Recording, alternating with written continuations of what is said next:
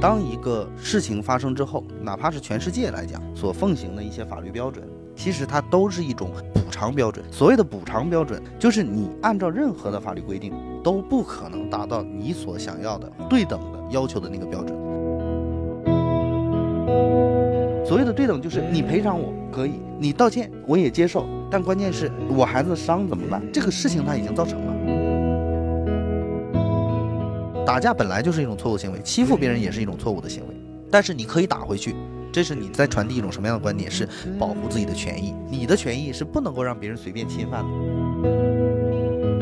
所以，我们经常把一老一小这个年龄问题，让很多的问题弱化。本身它确实是个问题，但是因为它老或者小，那这个问题就不成其为问题了。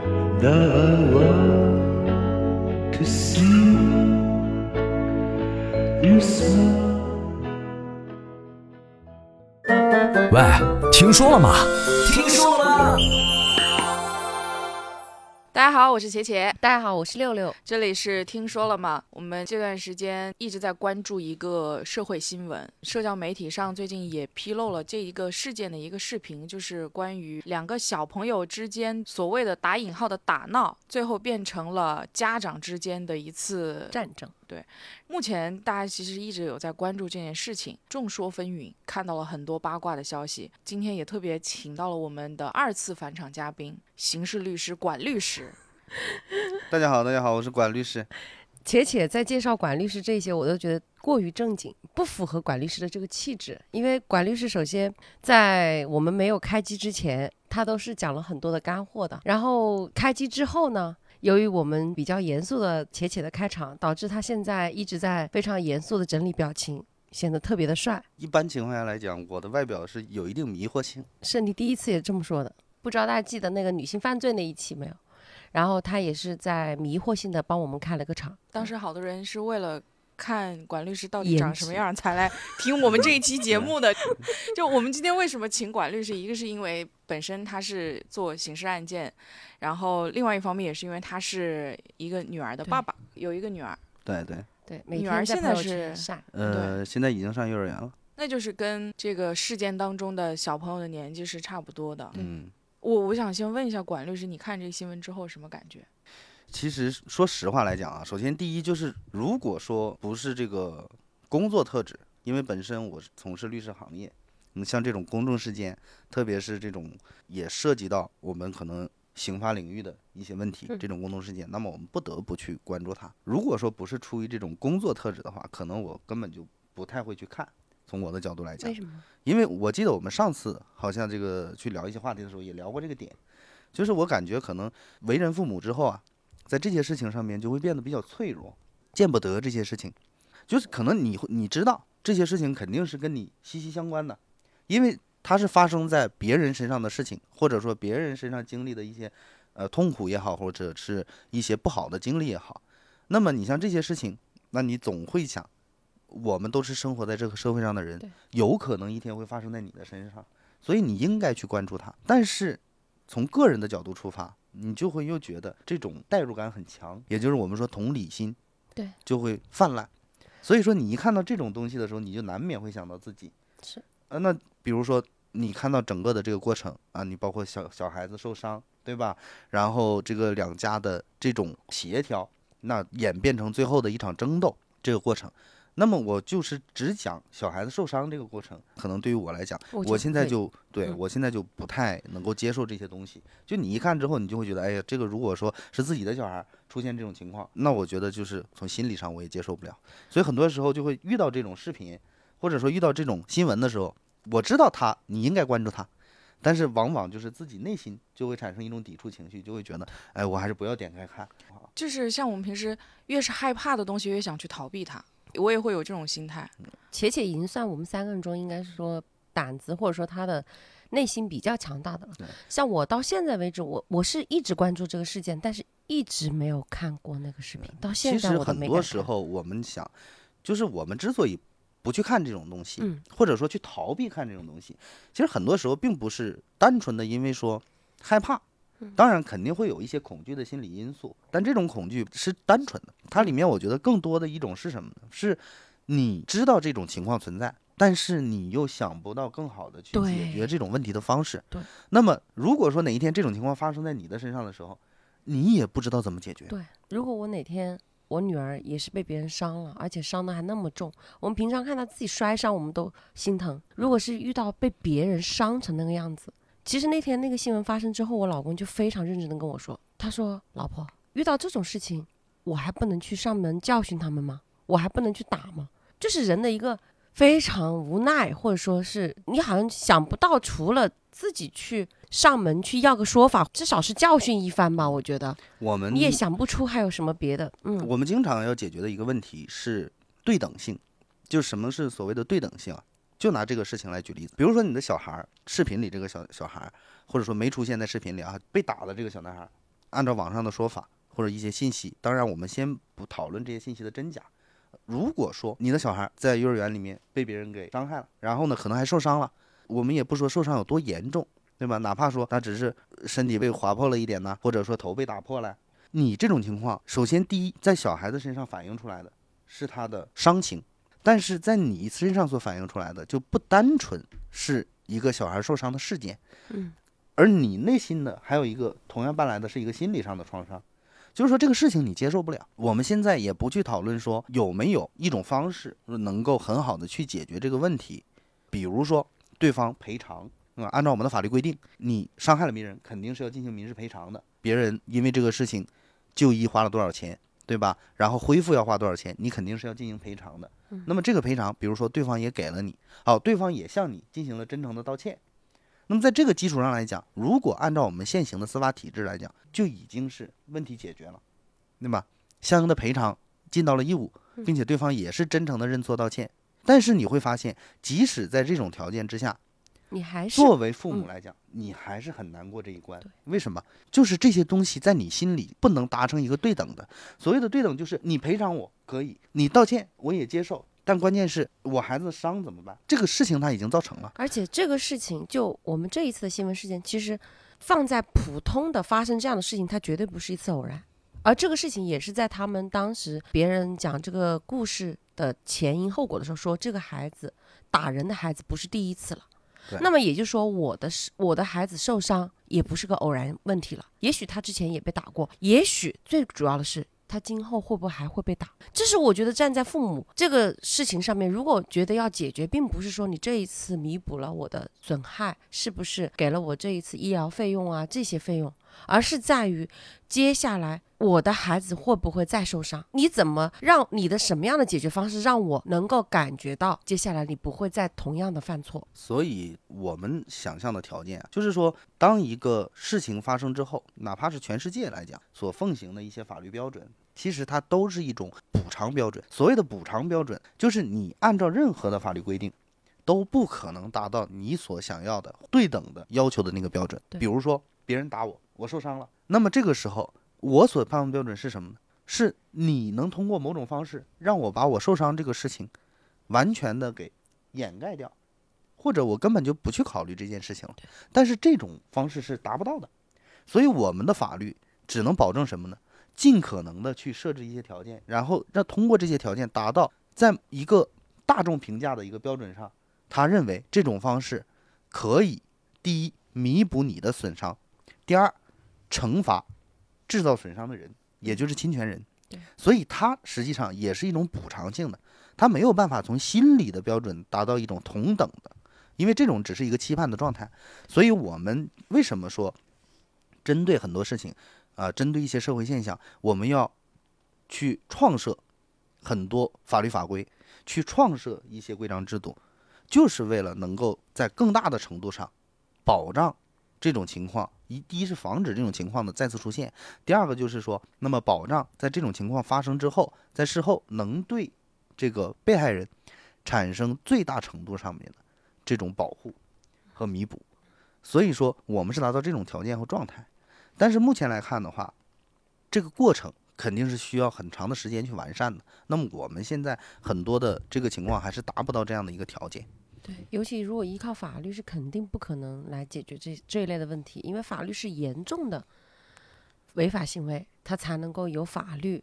然后如果说是犯罪就更加了，刑法对吧？所以不是说我们能够靠刑法呀或者一般的这种法律来去做到这样的。我也许觉得会要用到多种综合治理的一些手段才有可能，不然的话，当然我们这个不是说今天是讨论到这么高的一个层面，我觉得更多的还是是想要跟管律师在探讨这个事情的过程中，我们站在一个自己是做父母的角度。怎么探寻出我们遇到这种事情了？也许这个时候就是我们相应的救济措施没有制定出来，也没有相应的这个综合管理措施，那我们该怎么做？然后我们又不会犯法？我觉得这就是我个人最想要去探寻的问题。我觉得我们可以先把这个事件里面现在我们收集到的一些信息点做一个罗列，嗯，呃，其中也有部分是大家会比较争议的点。首先一个就是在这个事件当中，有人提出来说，这个打人的小朋友好像平时的脾气就会比较大，然后容易激怒，然后也容易产生这种打人的情况，甚至在小区里面是出了名的小霸王，对小霸王，呃给了他一个这样的外号。另外一个呢，在这个事件当中，就是这一次公布的这个三十一分钟的视频里面，很多人就有提出来，其实这个鲁医生进到对方家里的时候，一直是保持的冷静，然后前面的几分钟也是坐在这个椅子上，是希望得到一个好好的沟通。但是大家从这个视频声音当中可以听到，对方就打人的这个小朋友的爷爷、嗯奶奶都没有。非常真诚的在做这个道歉，甚至是在网络上还有流传着这个打人小朋友的妈妈写的一些这样的文字，是站在他的这个角度来描述整个事情的经过。中间有一个小的细节，我有好多网友有提出来，我其实忽略掉了。但我当被提起来，然后再反过头去看他写的那个朋友圈的时候，我会觉得好像能够理解大家气愤的点在哪里。因为我们在看那个视就看那个照片的时候，就是被打的那个小朋友的头皮是有一小块搓破嘛对。我觉得很多人可能会说，那不就是一小块皮嘛？但是。你真的换位思考一下，是孩子，首先他是很难有这种比较强烈的反击能力的，更何况他是在远离父母的情况下受到这样伤害，无论他大或小，对父母来讲他是非常心疼的。对，我确实这一次也比较意外的是，大家好像没有像以前那样一边倒。就我单纯的只是帮某一方，而是很辩证的在看这个事件。那其中就是有说到第一两个比较关键的问题吧，一个就是小朋友在幼儿园里面打架，有没有法律的手段能够保护相关的这些权益？另外一个就提到这一次在这个就是鲁爸爸带着老婆孩子去，其实就是讨说法的时候，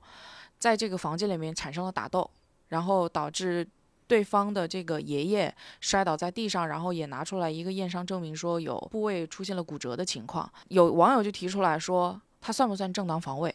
因为爷爷也有要动手打人的一个行为出现，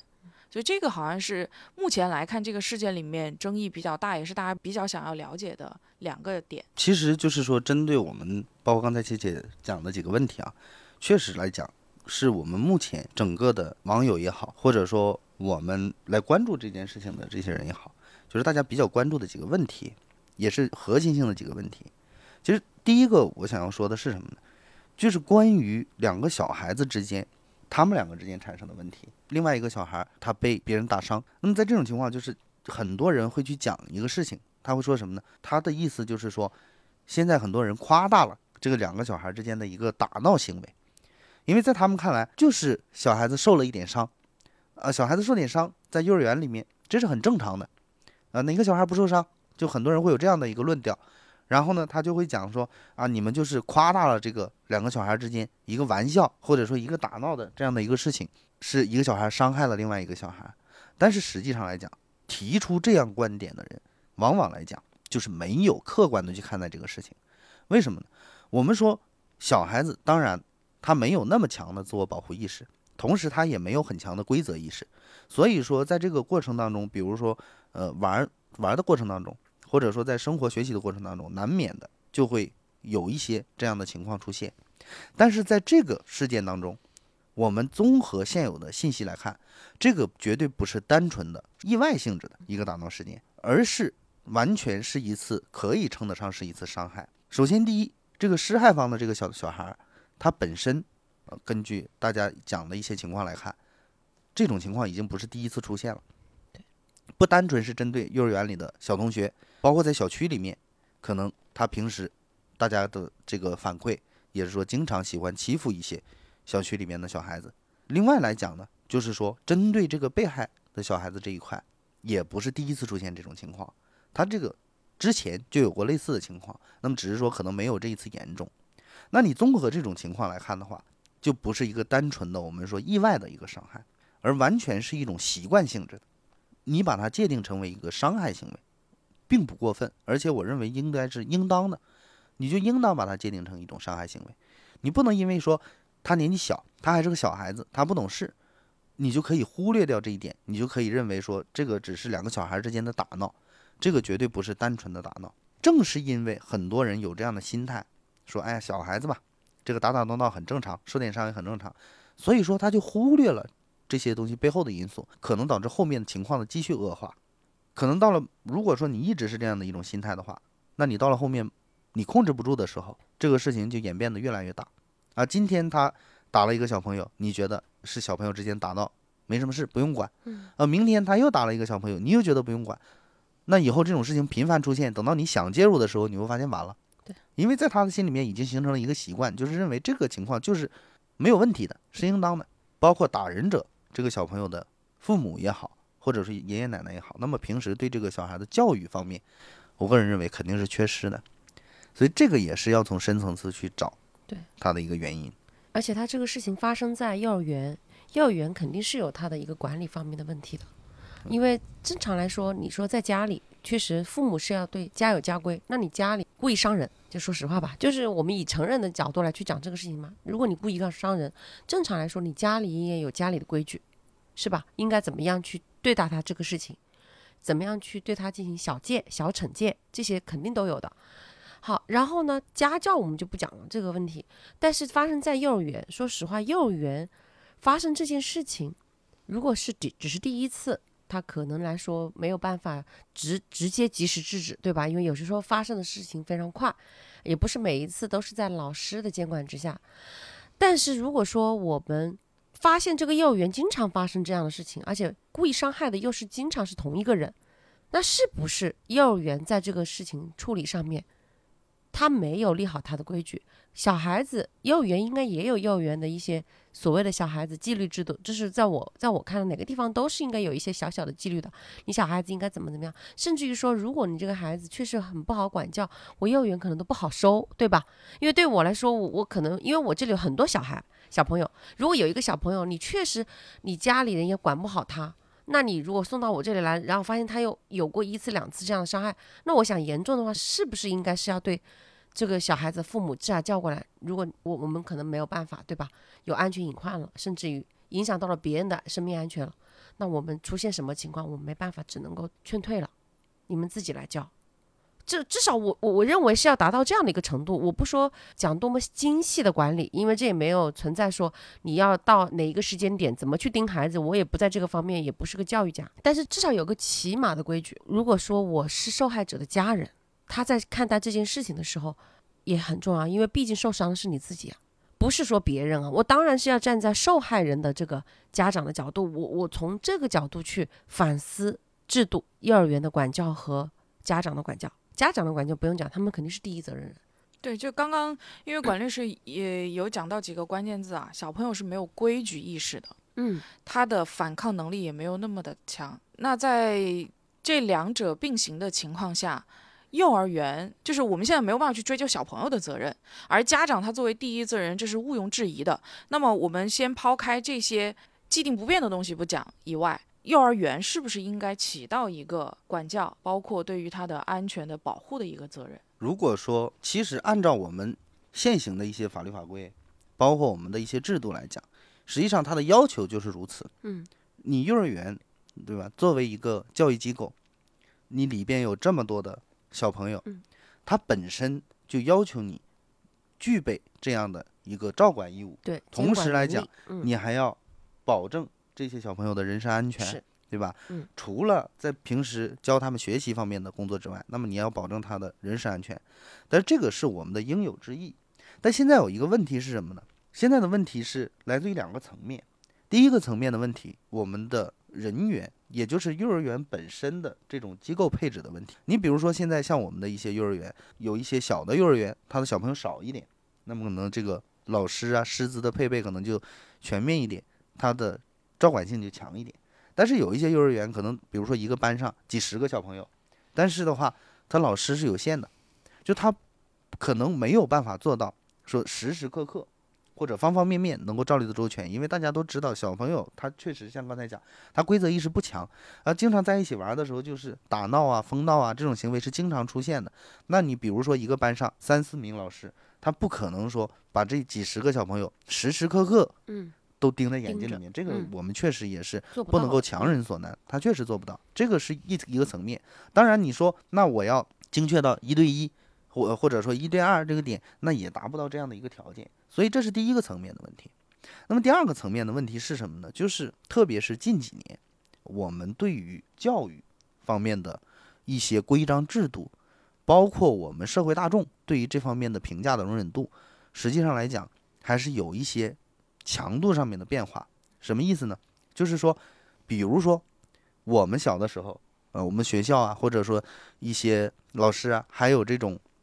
比如说言语上面批评你啊，或者说嗯甚至带有一些轻微的体罚性质对。但是现在来讲的话，体罚肯定是完全没完全不存在了。嗯，因为这个已经是我们不能接受的范围。而且呢，现在您有一些地方还出现一种什么样的情况呢？就是说不单纯是体罚，那可能比如你批评过程当中，你的言辞呃稍微不注意一点，或者言辞稍微激烈一点，对，语气稍微不对一点，对，这个大家都是很强烈反感，能不能够允许。嗯，所以说，这个相当于说，在我们的教育行业也一直在反思这个问题，或者说大家也是百思不得其解，就是这个问题到底要怎么去平衡、去中和。老师更多的变成了服务人员，就是像很多老师，嗯比如说我跟一些教育机构的一些朋友在聊天的时候，他们也经常会跟我讲他们行业的苦恼。他现在这个度很难去把控。嗯，在他们的角度来讲，可能我严格一点，但是呢，随之而来的可能是学生和家长的这个不理解。投诉，对，但是嗯如果说我稍微松一点，那么随之而来的呢，可能就是风险对变强变多了。对，所以就他来讲的话，怎么去把控这个度，而且特别是一些低龄的，比如说幼儿园的、小学的、初中的这种未成年人，他的这个世界观、价值观和人生观根本还都没形成，所以这个时候他们考虑的问题是很单一的，性格上也容易冲动。所以在这个时候呢，如果说你不能够很好的去把握这个度的话，那很容易就会造成到最后的一个很难控制的局面。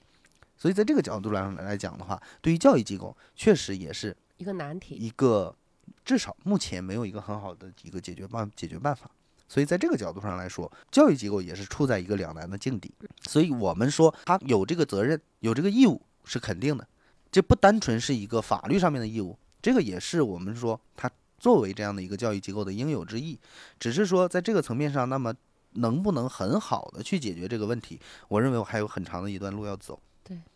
至少说，刚刚管律师讲的这些，我觉得把我们带到了一个相对理性，或者是更加客观和细致的去分析这样的一个问题。但是我所指的他们的义务要求真的不高了，就是你发生这个事情，你发现没有？我不是说让你去监管好孩子，或者是你能够当时第一时间制止霸凌的发生，而是如果一而三再而三发生这种事情的时候，你应该有个机制是至少是清退，你至少是要把这个相对危险的，是吧？一个小朋友，你甚至于说是要，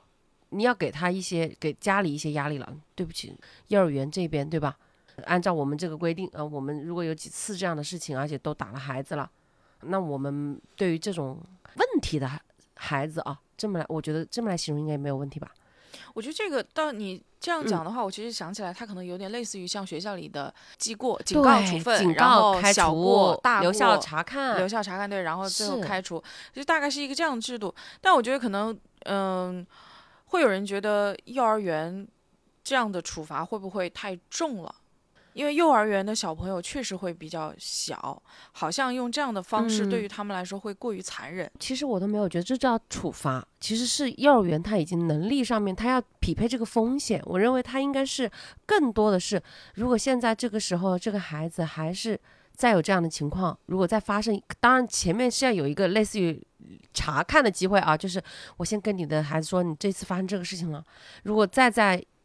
多长时间内又发生了下一次，那就不好意思了。他前面肯定是有一个这样的类似警告，或者给到他一个查看的一个机会。那他如果再犯，才是最后就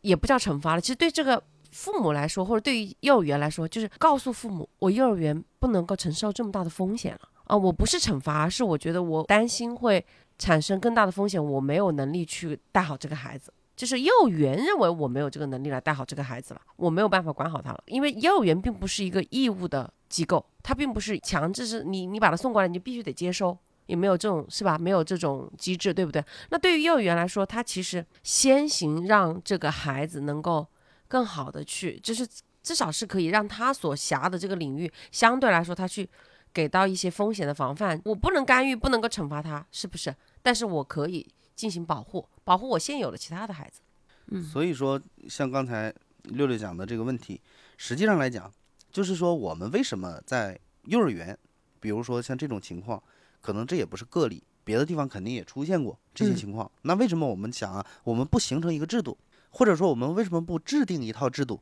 对，来针对出现这种情况的时候，我们怎么处理？比如说像刚才六六讲的，那么像，比如我们现在有一个制度，啊，出现这种情况了。第一次我给你警告，啊，第二次可能我再给你警告，但是如果出现第三次，那我就要清退。对，我甚至可以用一些别的资源介入了，对吧？我可以社区治疗或者是什么什么司法的介入了。我认为。但是关键的问题是，就是说，那么为什么我们没有形成这样的制度或者形成这样一套规则？就是因为一旦一项规定。作为制度或者规则确定下来之后，那它所要代表的就是一个普遍意义上的惩罚机制。嗯，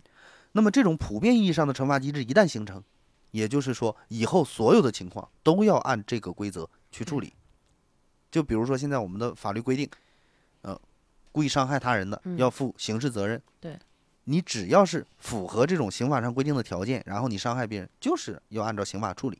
这个就是一个普遍意义上的规定，但是往往这种普遍意义上的规定，因为它的影响太大了，它所影响的，比如说我们现在去制定这样一个制度，那么全国的幼儿园可能都要按照这种制度去执行。但是这种制度确定下来之后，我们怎样去评价或者怎样去制定这个标准？嗯，比如我们刚才讲的什么样的情况，我们去可以提出警告，什么样的情况可以清退？那么比如像我们讲伤害，那么什么样的情况算伤害？怎么界定？伤害到什么程度？所以这些都是很细节性的问题，因为我们今天讨论的是一个个案，但是如果说要形成一个制度的话，那么它就要针对所有的形形色色的各种各样的情况，但是每个情况是不尽相同的。所以说，那么具体到个案的时候，我们要保证这个制度在适用的时候不会出现重大的问题。所以在这个角度上来说，这个是制度去制定它的难点，就是它没有办法去很好的去适应每一种情况或者每一种条件的出现。这个也是说。我们目前来讲，在这一块一个可以说相对的一个盲区的一个原因，而且还是学前的教育。你说学后，因为学校应该是相对来说都比较完善，虽然不是全国性的，对吧？但每个学校应该对于孩子都有一些比较完善的一些记录、纪律制度，这些就就是可以了。但是由于孩子在幼儿园期间还是非常小，所以对于孩子的管束是没有的。其实这个时候更多的就应该是父母如何去管教孩子，而幼儿园不可能去管到父母，所以我认为也是为什么我们这么多的幼儿园，但是并没有听过好像幼儿园去惩罚孩子，就是这样的原因，因为孩子太小，对，孩子太小，他所以其实像这种情况的话，我们说第一责任方肯定还是是家庭，对，就是家庭。其实本质上来讲，我说像是这种情况，嗯，对于这种施害方，也就是打人的这个小孩的家庭来讲，他需要。去尽到一些责任和义务，但是对于受害方的这这个小孩子家人来讲，他也需要去注意一些问题。所以说，实际上来讲的话，特别是这种年龄比较小的小孩子，很多人啊，在价值观上面，我觉得有一些不好的东西。特别是我们中国这个社会，他很非常讲究一老一小。就所谓的一老一小，它是解决任何问题的一个根本性的条件。嗯啊，比如说小孩子去打人，一句话解决，他还是小孩，对吧？他还小啊，啊，他还是个孩子，对，还是啊，你去你去跟他较这个真干什么？对吧？不要去管。嗯，比如说现在有一些情况，那可能有一些老年人出现一些问题的时候，大家经常会讲，哎呀，他那么大的年纪了，对吧？我们为什么要去跟他去计较这个问题？为什么要欺负一个老人呢？所以我们经常是把一老一小这个年龄问题。让很多的问题弱化了。本身它确实是个问题，但是因为它老或者小，那这个问题就不成其为问题了。我个人认为，这个本身来讲就是一种放任和对放任一种是问题出现的一个态度。对，正是因为他小，比如我们这个案件，正是因为他还是个孩子，嗯所以在这个时候更应该引起我们的注意。对，他的内心，他的观念上是没有所谓的对与错的。对，小孩子更多的是一个欲望，就是说满足他的心理，他觉得这样他开心，嗯，啊、他高兴。比如说像我自己家小孩也是一样，啊、平时在家的时候，在墙上乱涂乱画，哎，他觉得这样他很高兴，他很开心，他并不觉得这个是一个对或者是错，因为他没有这个概念。所以这个时候你就要需要家庭去教育，告诉他你这种行为是不对的。你如果想开心、想快乐，有别的方式，我可以去引导你。啊，我们做别的。你喜欢画画，我可以给你买一块画板，对不对？我们在这个上面画，而不是在墙上，在这个窗帘上面去画。然后呢，在这种情况下，就是你需要尽到一个引导和教育的作用。你如果说出现了这种情况，你明知它是有问题的，你又不去管，又去放任，那么他下一次再出现这种情况的时候，他就会产生这种心理上的习惯性，他就会认为这种情况我能够在其中获得快乐，同时我又得不到任何惩罚，这种快乐是被允许的，所以他下一次还会这样去做，就会一次又一次的进行循环。这个就是我们刚才讲的这个小小孩子，以前也经常欺负小区里面的小孩，那么在幼儿园也经常和其他的小孩发生这种情况。为什么？就是因为他在第一次或者第二次出现这种情况的时候，没有被很好的引导，所以在他内心上是认为这个就是他情绪快乐的一种方式，而这种情绪快乐的方式在家庭里面是被允许的。嗯，所以在这个角度上来讲，他没有任何心理上面的压力或者是忌惮，所以这本质上来说，那么他的家庭教育肯定在这个问题上面是要承担最重要的一个责任。绝大部分我觉得几几乎是全部的责任。就说到这里，我还挺想听一听，就大家如果听到这里，可以跟我们分享一下，就是关于平时啊日常生活当中碰到熊孩子嗯和熊家长的一些故事，有哪些情况下会听到他还是个孩子，你跟他计较什么这样的情况？我觉得大家可以跟我们分享一下。像我刚刚就有想到，好多我们看的比较多的这种社交媒体上分享的事件，就比如是高铁车上啊，很吵闹，嗯，然后可能我们只是说你能不能小一点声音啊，嗯就是跟他好好说，但是可能得到的反馈是你为什么要跟一个孩子计较？嗯像这样的情况确实挺多的。然后像在这个事事件当中，三十一分钟的视频里面。最开始的时候，这个爷爷把打人的这个小朋友从房间里面叫出来的时候，有一个点大家好像还挺在意的，就是这小朋友说了一句：“哼，怎么样？我不怕，我一点都不怕。”就是这个话听上去好像觉得，如果是在以往的这种抛开这个事件以外的场合，你会觉得这小朋友挺可爱的，很有很勇敢，很有勇气。但是放在这个事件里面，你就会发现。这一句话好像就会暴露出来，他平时的一些家庭教育，嗯。给他，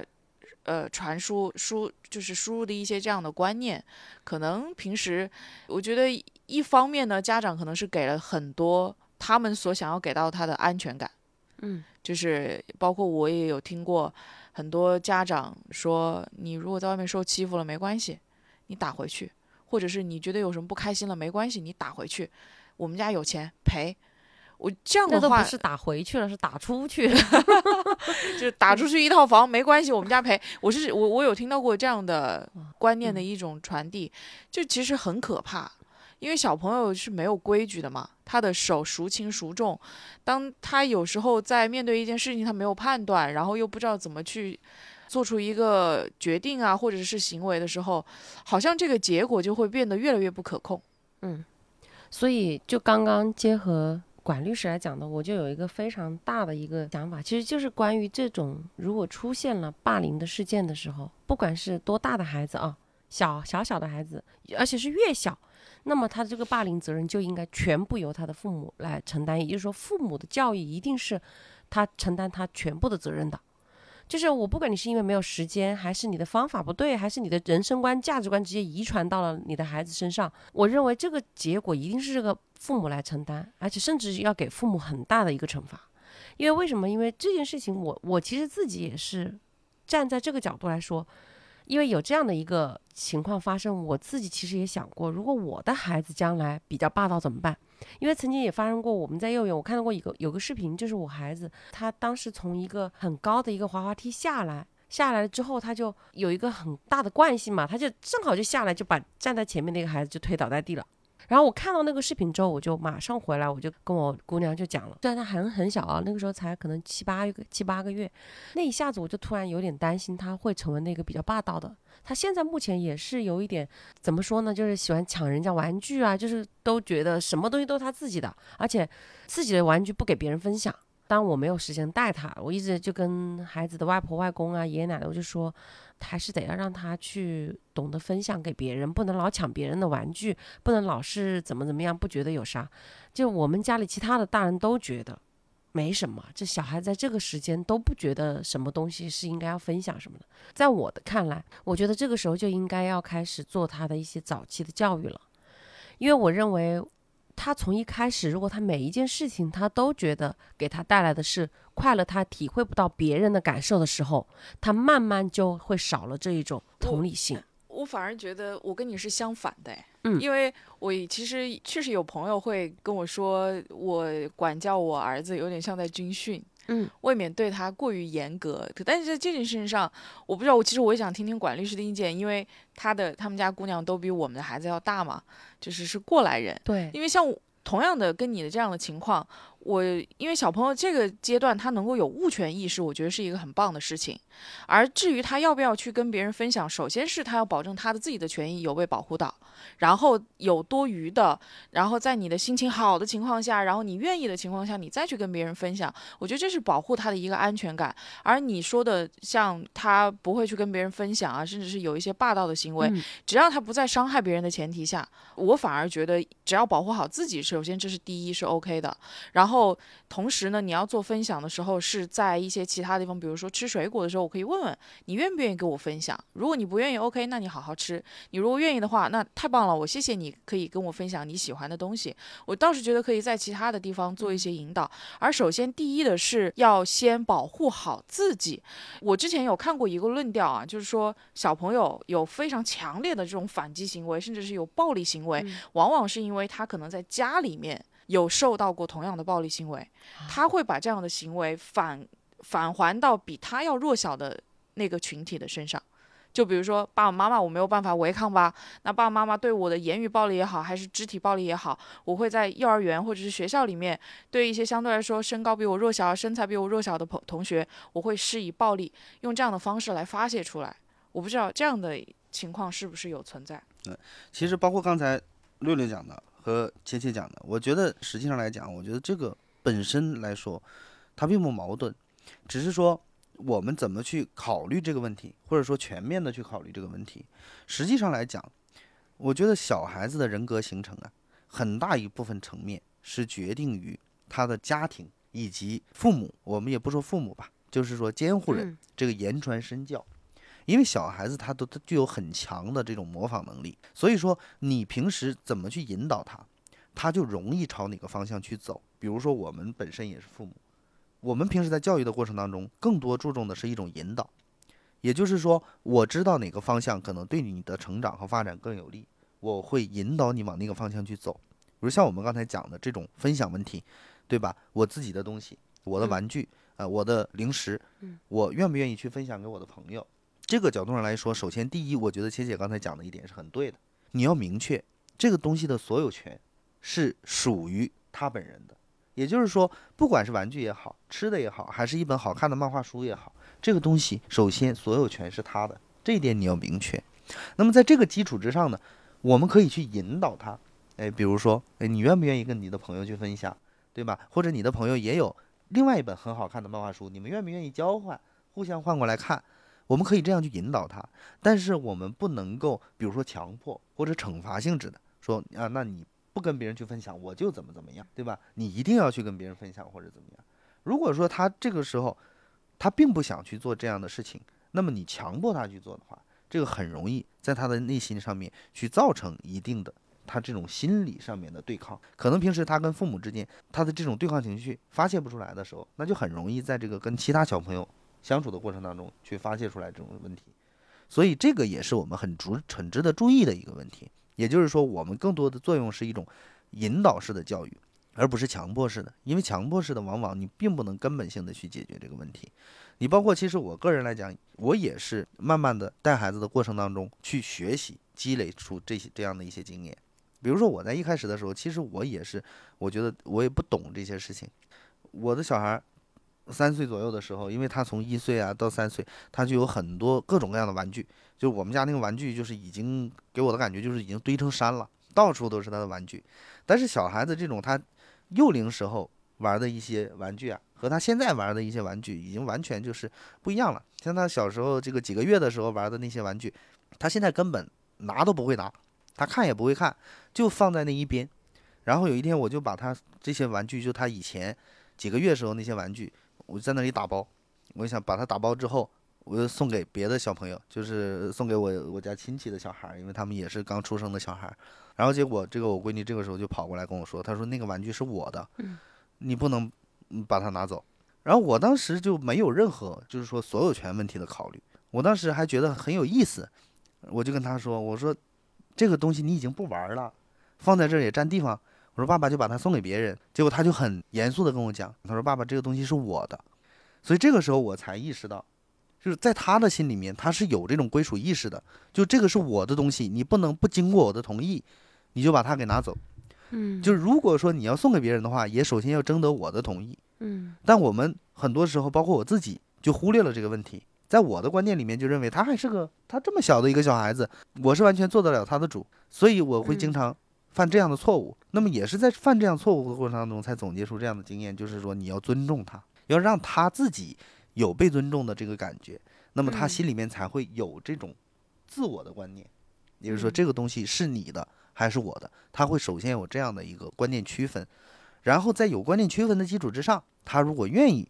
去做一些决定或者做一些分享，那么我们可以引导他这样去做，我觉得这个可能是一个相对比较好的一个方式。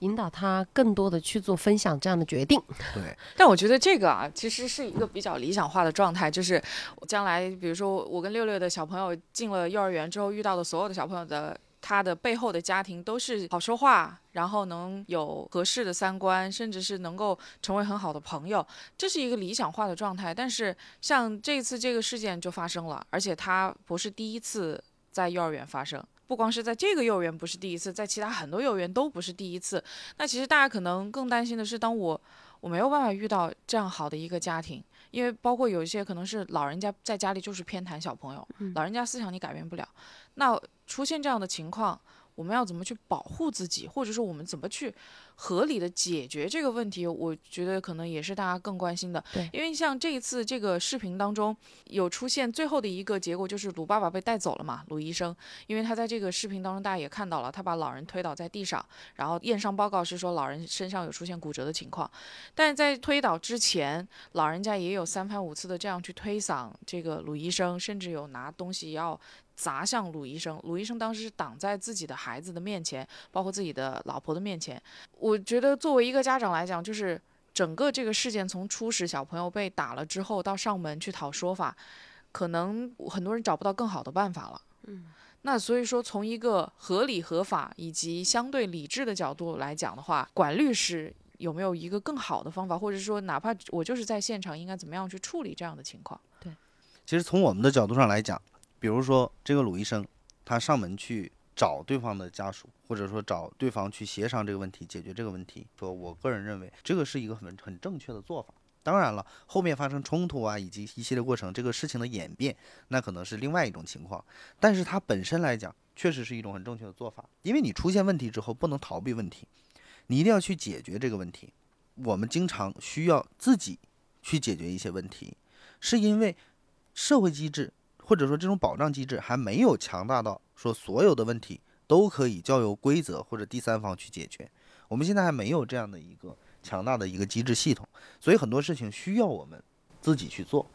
那么你的协商也好，你的沟通也好，必须是要有的。所以刚才沿着这个且写的这个话题来讲，首先第一，我认为就是遇到这种情况，肯定是要去面对它，一定要去解决它，而不能逃避。你如果说小孩在幼儿园受到欺负，遇到这种情况，然后你觉得哎，这个只对没什么意思。好像也沟通不了啊，好像也没有什么好办法，那就算了，下次多注意就行了。嗯其实你这个就是逃避，嗯，而且你这只会带来更恶化的效果。就你一定要去，首先第一选择沟通，找到对方沟通责任人就是他的父母。第二，如果说嗯对方是这种比较通情达理的，愿意沟通的，或者说能够坐下来大家心平气和的把这个问题去解决得了的，那么我们肯定是想到一个最好的办法去解决，对吧？那么如果说遇到了一种情况比较极端的情况，那对方又不配合，他又不觉得自己有丝毫的问题，那在这种情况下怎么办？好像你的沟通啊，你的这个协商啊就没有任何的效果了。但这个时候，我建我的建议就是说，越是遇到这种情况，越要重视。他如果说不配合，那就要找到他配合为止。比如说我今天过来找你，你觉得没问题，你不配合，好，明天这个时候我还来，嗯，我就要来到你配合为止。第二，我可以找到幼儿园，甚至于说找到其他的家长，比如说幼儿园里其他的小朋友，那你我的小朋友是今天嗯是受害者，嗯有可能明天你的小朋友就是受害者。对，现在他家里面的态度是完全拒绝配合去解决这个问题，那你们愿不愿意和我一起，嗯，和幼儿园一起去商量一套解决方案？嗯，对。那么这个时候，我相信很多其他的家属是会有这方面的考虑的，嗯，因为我们刚才讲了，你今天欺负了这个小朋友，明天你就有可能欺负另外一个，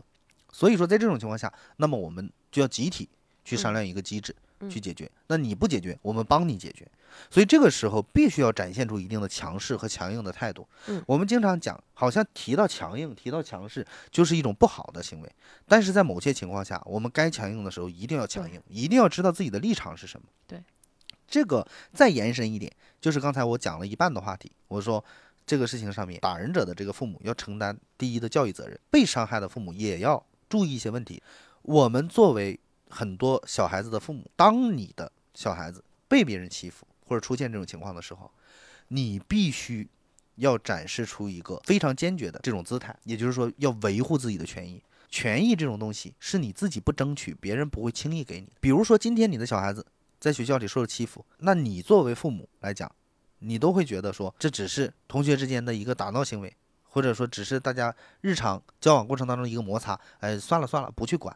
你就会给你的小孩子传递一个非常错误的一个价值观，就是可能他今天欺负我，我也只能忍气吞声，也不是什么大对事，对我也只能就这样算了。嗯，好，下次再有人欺负他的时候，可能他也会这样去想。嗯，所以这个时间长久以来，就会给他的心理造成一个极不好的这样的一个影响，有可能会造成很严重的心理创伤。所以在这个时候，作为父母必须要站出来。为什么？你是受害方，你有权利，同时更有义务去维护你小孩子的权利，因为他这个时候他小啊，他没有维护自己权利的这种能力，能力和可能性。那么你作为父母，作为监护人，你当然要站出来去帮他去维护。所以这个时候一定要表现的强硬，因为有些立场是不能够退的，也不能够让。那么你不协商出一个方案或者一个解决问题的方式，我就坚决不退步。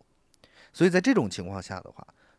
才是解决这种问题的一个最好的方式。否则的话，你说那好，对方不配合我，那可能我也就算了，也就不追究了。那嗯你下一次迎来的有可能是比这一次更严重的情况。那我们进一步探讨，我们去要一个说法，或者要去跟他协商，我们最终想达到什么样的一个效果，我们就可以了呢？在本质上来讲，我个人认为应该是达到两个层面的效果。第一个层面的效果毋庸置疑，是绝对是法律层面的。嗯，也就是说，比如你给别人造成了损害，那么对别人进行赔偿，对别人道歉，进行道歉，嗯，这个是应有之义，是。是必须要给的。第二个层面的问题，我觉得是要解决的深层次的问题，就是你要让施害的一方，嗯。不管是他这个直接施害的小孩，还是他的还是他的家长、父母，要意识到这个问题，就是说这个行为本身是错的对，而且你要通过一定的惩罚行为让他意识到这个行为是错的。当然，我所指的惩罚行为，不是说同样施以暴力或者怎么样，这个嗯是绝对不提倡的。嗯你比如说这个鲁爸爸后期的行为，我个人认为啊，不管说这个行为的性质是怎么样，目前至少目前你看他所带来的这个结果，其实对自己也是造成了很大的伤害，就这种行为是不可取的。但是有必要通过一定的惩罚行为让他意识到，比如说要让这个小孩子亲自来幼儿园，对吧当着？大家的面，去道歉。对，我之前认识一个朋友，他自己的小孩就遇到这样的问题，但是他的解决方式嗯就让我非常推崇，我觉得是非常正确的解决方式。嗯，他的小孩子也是在幼儿园里面的时候频繁的几次被班上的一个同学欺负，就是经常会打他呀，或者怎么样，呃去推他呀，就是出现过几次这种情况。那么也是他找到幼儿园，找到了对方的家长，但是都没有很好的这个解决，也就是我刚才讲的，对方不是很配合这个事情。那么这个事情出现了几次的时候，我这个朋友终于忍不住了，他就找到对方，非常言辞激烈的找到对方家长，就是说事情已经出现了这么多次，那么必须要有一个解决方式。现在我要求你的小孩子必须给我的小孩道歉，要当着全班同学的面嗯给我小孩道歉。嗯除了这种方式，其他方式任何方式我概不接受。嗯而且当然态度十分坚决。嗯那么就是通过他个人的，嗯当然过程很复杂，通过他个人的这个努力，己方达成了一个一致性的意见，就是这个小男孩要当着全班同学的面给他道歉。那么道歉的当天，我这个朋友嗯带着他他家的这个小孩子坐在第一排，那么他就跟他的小孩讲，他说之前这个同学他一直有几次给你造成这种行为，他今天要给你道歉，那么就说明这种行为是不对的，而且他给你道歉，但是是否原谅他这个取决于你，嗯，但是他给你道歉，这个是他必须要做的事情，嗯。你今天要坐在这里听他向你道道歉，，然后这个刚开始的时候，可能对方的小孩还觉得挺有意思，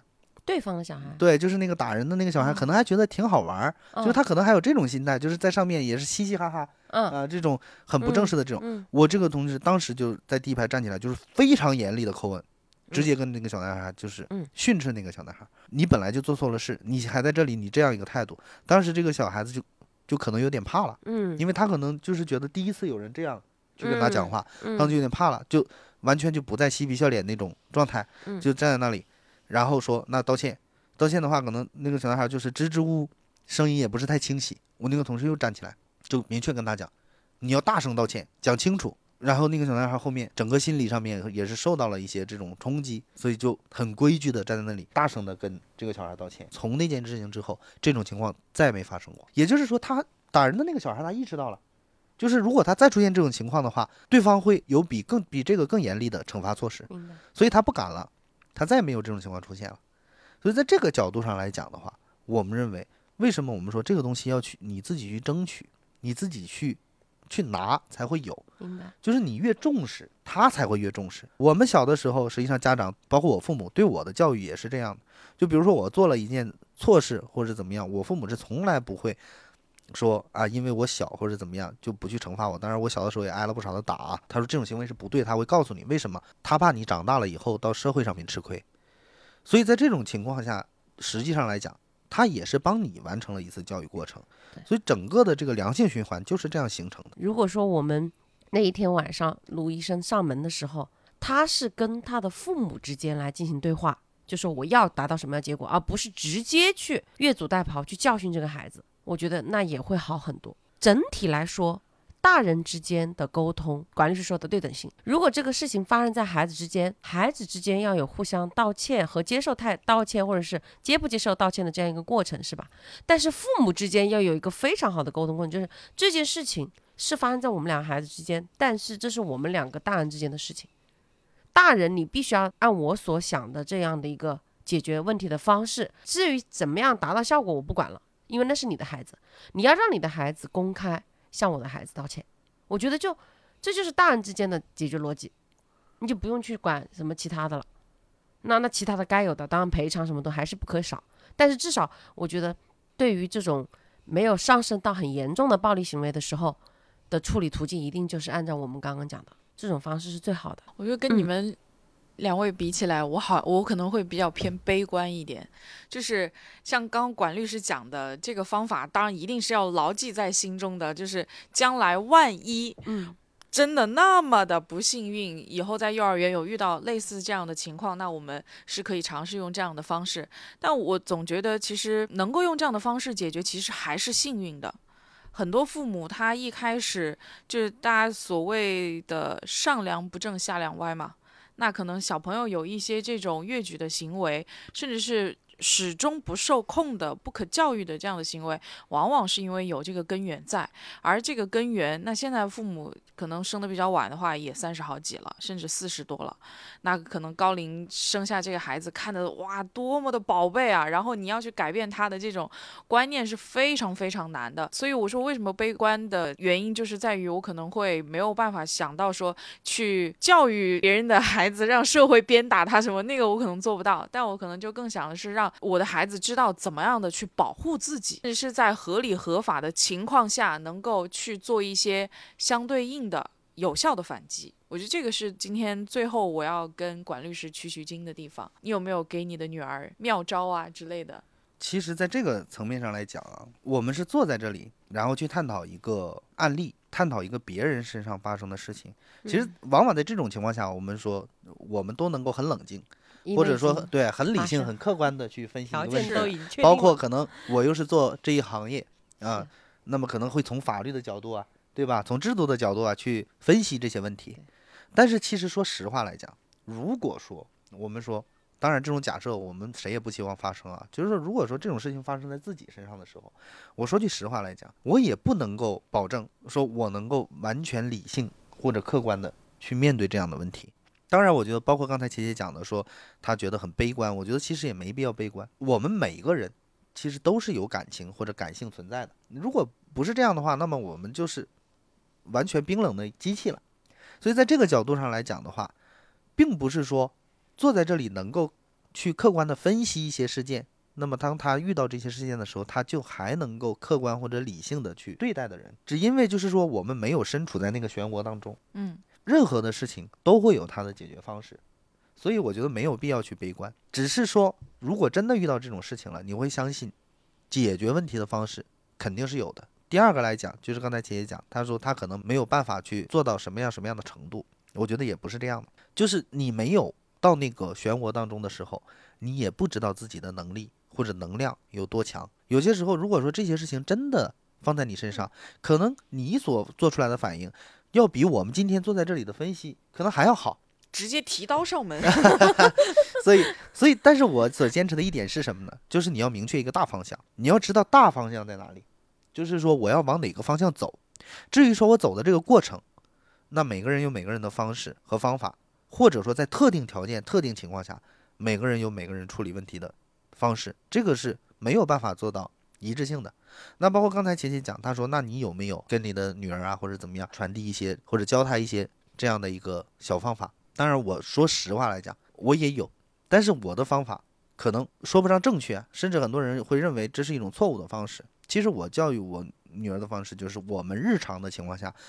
会非常注意，告诉她什么事情是对的，什么事情是不对的。我希望能够把她培养成一个有自己独立人格、有着正确的三观这样的一个很阳光、很向上的小孩子。但是如果说真的发生这种不法侵害，我们的角度是，首先第一，我会尽量的去向他传输一些知识或者理念，告诉他尽量远离这些可能性的危险，远离这些可能性危险。但是如果说真的没有办法避免出现这种情况的时候，那我肯定给他传递的信息是，根本的原则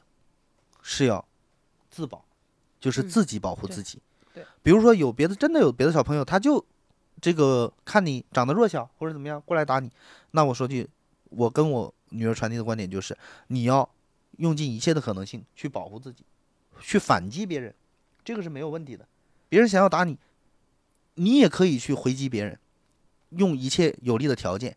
一切可能性的条件，这个是没有问题的。我们经常会想到一些问题，就会觉得天然觉得不对。比如说有一些父母在教育小孩的时候说啊，别的小朋友打你了，你就要打回去。可能很多人就会觉得，哎，这种教育方法是错的，你怎么能够给孩子传输这种观点呢？但我从某一个角度上来讲，我认为这种观点并不见得天然就是错的。为什么？首先，第一，对于小孩子来讲，别人打他，你要告诉他这是一种错误的行为，打架本来就是一种错误行为，欺负别人也是一种错误的行为。但是你可以打回去，这是你在传递一种什么样的观点？是你第一，你要保护自己的权益，你的权益是不能够让别人随便侵犯的。那么你打回去就是你保护权益的方式。当然也有很多种其他的方式，比如说告诉老师啊，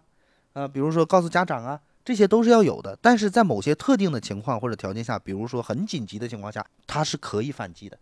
他是可以选择自力救济的。你要给他这样的权利，要告诉他这种权利并不是错的。所以我本身给我女儿传递的一些观点也是这样的，就是在一些特定的情况下，你可以去自己保护自己。所以本质上来讲，我们很多时候给他传递很多的观点、很多的知识，其实到了那种紧张的时候，或者到了那种特定的情景之下，这些知识本身不起作用，怎么样反应才能起到保护他的作用？对其实大家一直说以德报怨，以德报怨就是我要用我的说道理啊，呃，积极向上的心态去面对你的一些做的不好的行为。但是它其实后面有一句大家往往忽略掉了，叫何以报直。对方的这些做的并不好的这些行为，你用道理去想要去感化他，那真的别人做的很好的那些事情，那你要用什么去回报别人呢？其实很多时候我是觉得以暴制暴好像不太好。报，我觉得首先要看是到了什么程度了。像我们前面大家也可以回顾一下上一期返场的时候，管律师我们聊到的是关于正当防卫的这件事情。他其实出于的一个基本原则就是我在保护自己，而只是说你保护自己的程度做到了哪个地方，大家其实可以回顾听一下那一期节目，会给大家一个大致的解答。就是作为父母来讲也好，或者是说对于即将作为父母的人，甚至是。可能大家没有想过要有小朋友，那我们换位思考一下，如果今天受伤的是老头老太太在公园里头打架了，七八十岁的人，然后你要上门去讨这个说法的时候，大家换位这个思考，是不是可能更理解一些？为什么在对于孩子的这种所谓的小打小闹上，会这么的斤斤计较，然后情绪这么的激动？其实就是因为大家还是有情绪嘛。我觉得好像面对这种亲人受伤啊。哪怕是一点点小的刮擦，你都会觉得很心疼，是因为这个感情的纽带是紧紧的抓住你的人和你的身的。稍微一点点的闪失，你其实痛的是自己，那种痛苦可能比这种身体上受到的痛苦会要更强烈一些。我们各自的私人生活来讲，我们平时说的比较多的那句话就是，希望大家见到的、看到的事情、听到的这件事情都不要发生在自己的身上。如果真的那么的不小心，或者是不管是自己的小朋友有出现这样的行为，或者是有遭遇到这样的事件，尽量的保持理智吧。改变不了别人的情况下，对，就是尽量调整好自己的状态，然后给予最低的要求。更重要的就是对，还是我们平时说的比较多的吧，就是保护好自己。是，今天也谢谢管律师跟我们分享。好，谢谢大家，谢谢。